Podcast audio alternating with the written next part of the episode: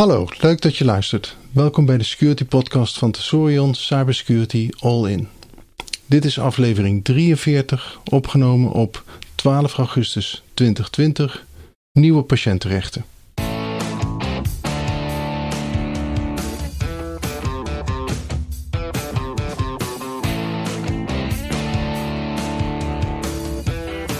In deze aflevering bespreken we de nieuwe patiëntenrechten die sinds 1 juli dit jaar gelden.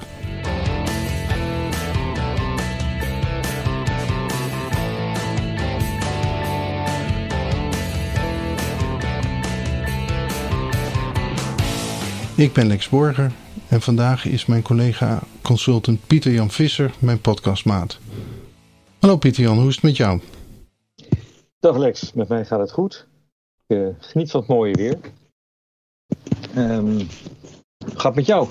Ja, het mooie weer. Het is nou inderdaad al dag, geloof 6 van de tropische hittegolf. Voor mij wordt het genieten toch ook wel, gaat gepaard met flink wat zweten. Nou, volgens mij komt er aardig wat verkoeling aan binnenkort. De komende dagen een hoop regen en onweer. Dus dat moet goed komen dan. Ja. Ja.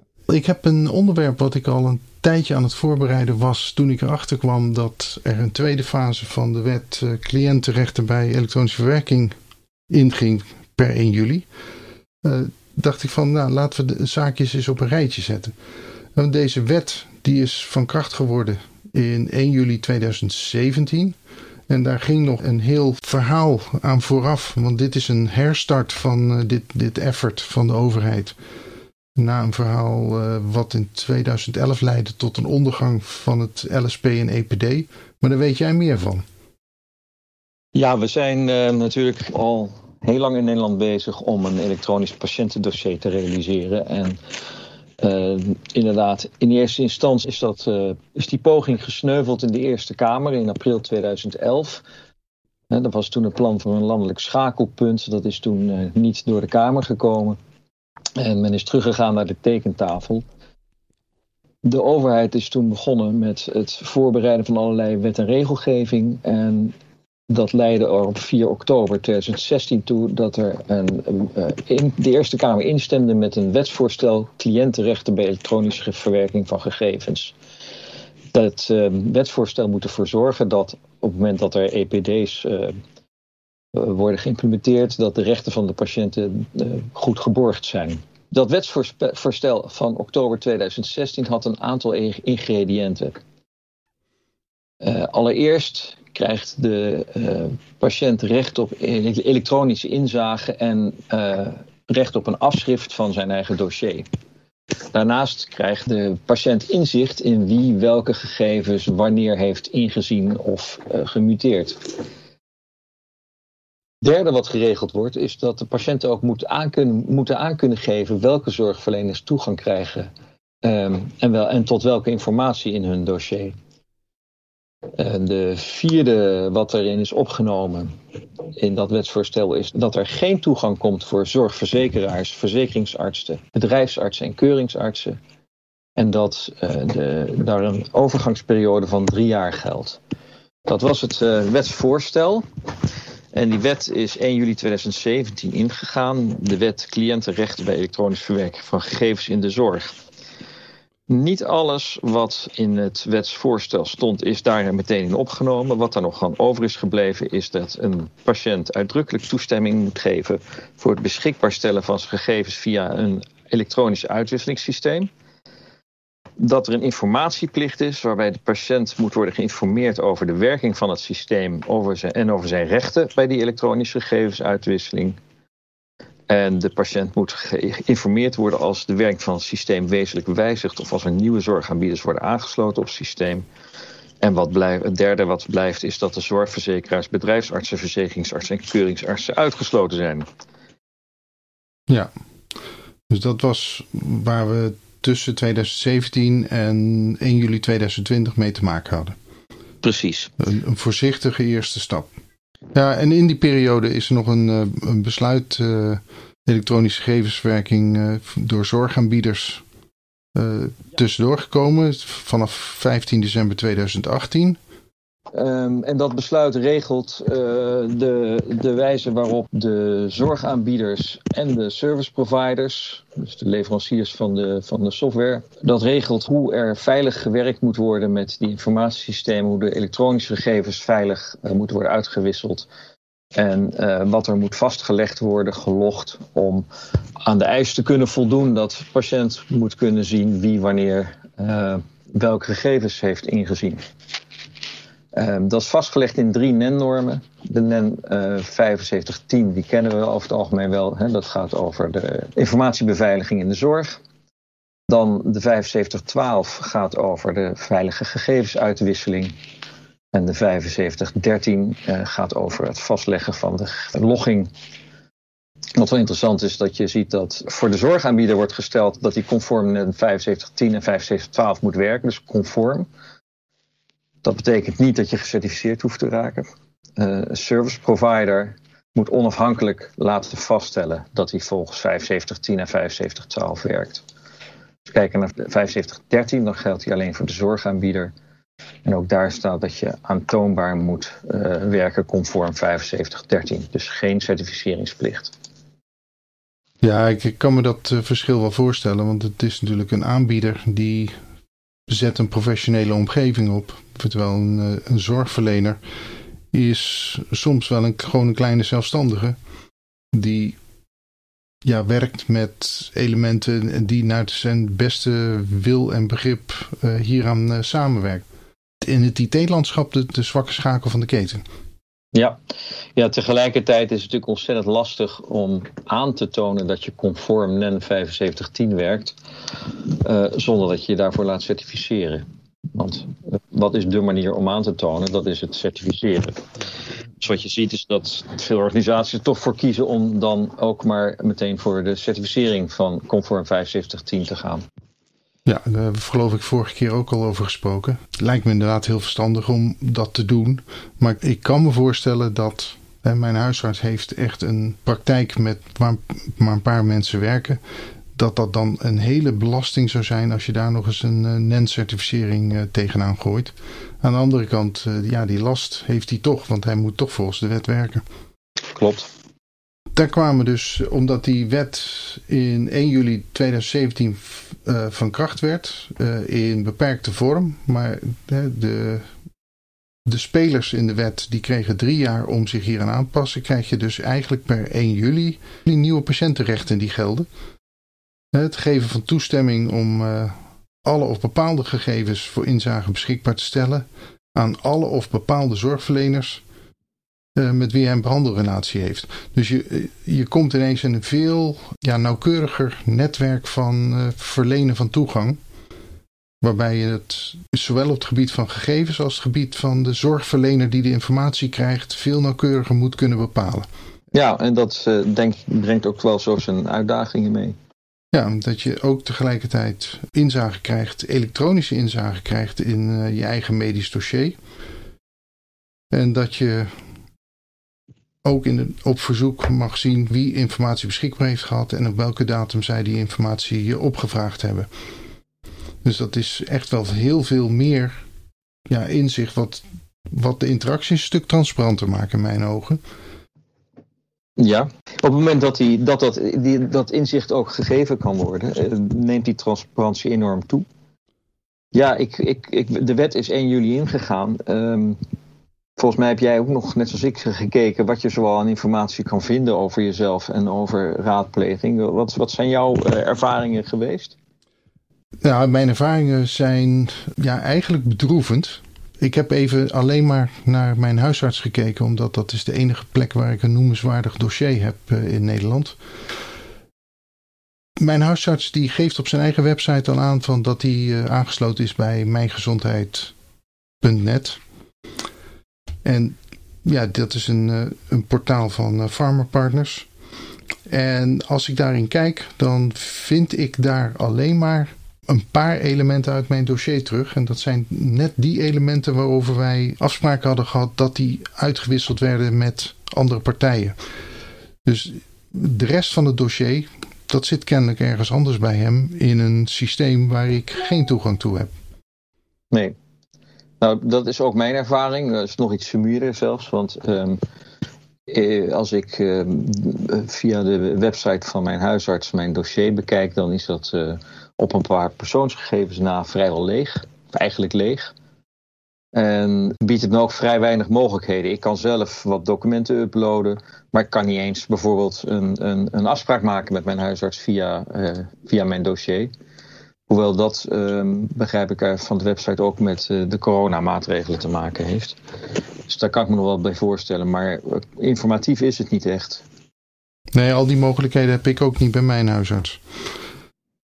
Ik heb wel bij een ziekenhuis waar ik af en toe kom mijn dossier opgevraagd. En ik moet zeggen dat dat er vrij volledig uitziet. Ik kan tot 2007 teruggaan.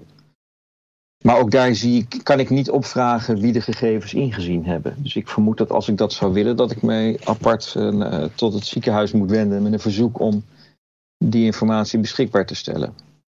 Ik kan ook niet goed zien wie er nog meer toegang tot die gegevens hebben. Dus niet wie er überhaupt bij zouden kunnen of mensen die het daadwerkelijk hebben gezien.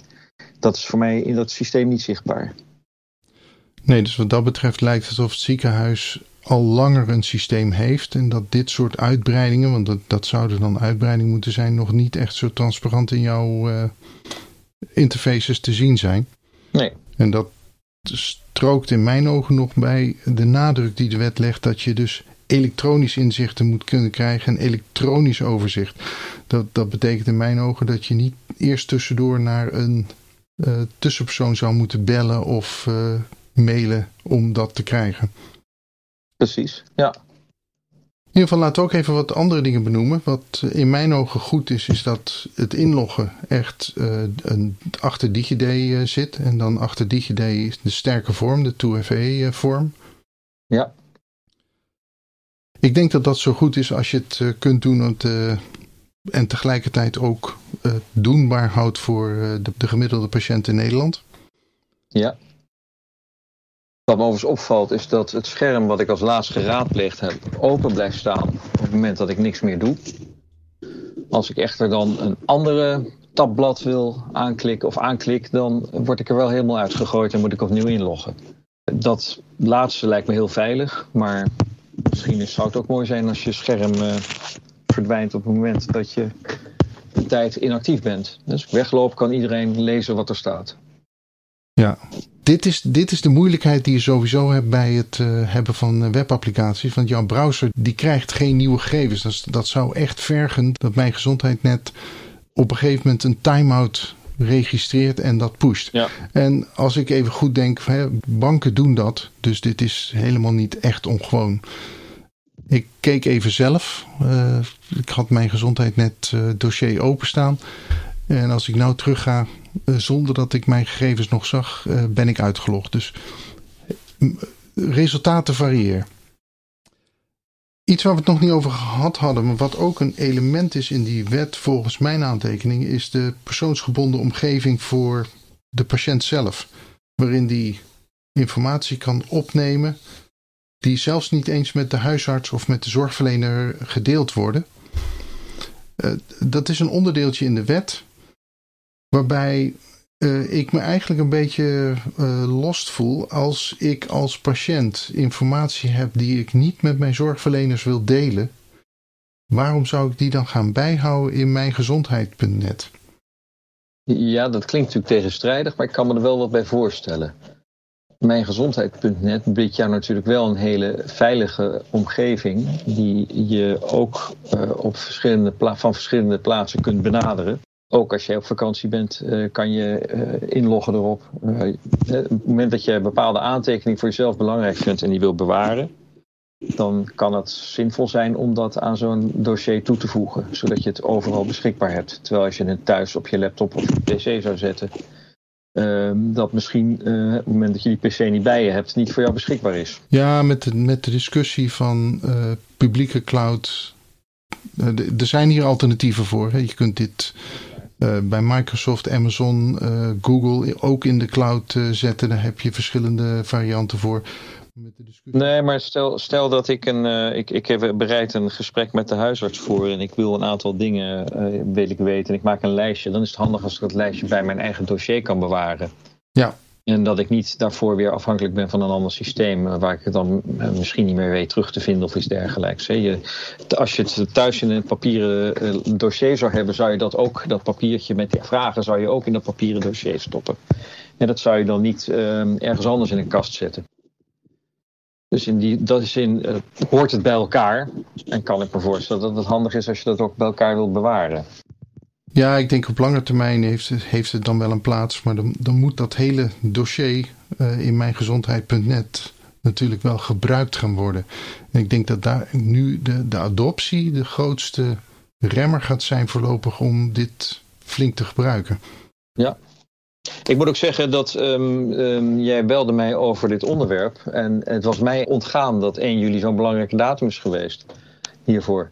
Dus er is ook niet heel veel ruchtbaarheid aan gegeven. Nee, absoluut niet. Het was eigenlijk dat ik tijdens mijn vakantie een beetje ging bijlezen in wat nieuwsberichten. Dat ik ineens op stuitte en toen dacht van, oh wacht even. Dit verbaast mij en als het mij verbaast dan lijkt het me een leuk onderwerp voor een podcast. Ja, precies. En dit gaat natuurlijk iedereen aan. Want vrijwel iedereen heeft toch ergens een medisch dossier.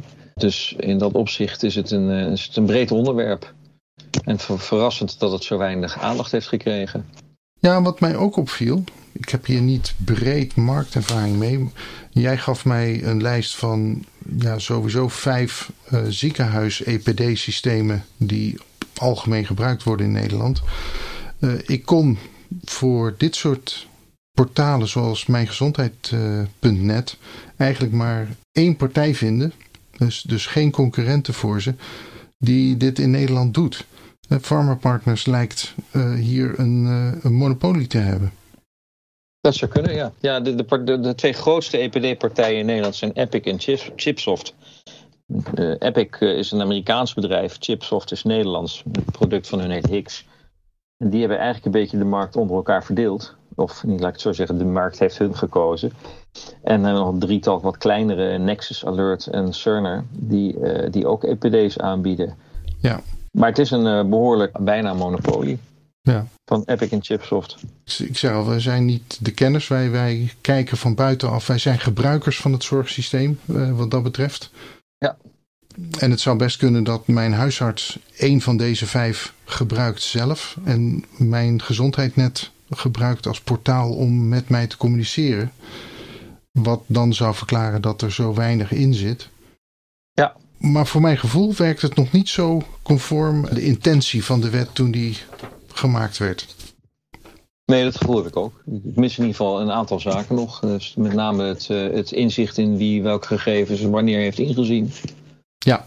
Dat hebben we nu nog niet. Ja, al met al denk ik dat dit een onderwerp is wat best nog wel dieper uitgezocht kan worden dan wat ik in mijn vakantie heb kunnen doen. Het lijkt me dat we gewoon dit, als we hier nieuwe inzichten in vinden en andere zaken naar boven halen, dat we daar een vervolg op maken. Dat lijkt me ontzettend leuk. Ik vond het een leuk gesprek. En inderdaad, er zit hier nog heel veel aspecten aan. Juist als het gaat om die gegevensuitwisseling en de manier waarop je dat veilig wil doen. Daar wil ik ook graag samen nog een keertje met jou wat dieper in duiken. Lijkt me leuk. Prima. Dan zit daarmee deze aflevering erop. Als eerste wil ik graag jou, de luisteraar, bedanken dat je de podcast beluisterd hebt. Mocht je willen reageren naar aanleiding van deze aflevering, stuur ons dan een bericht. Mijn e-mailadres is lex.borger@tesorion.nl.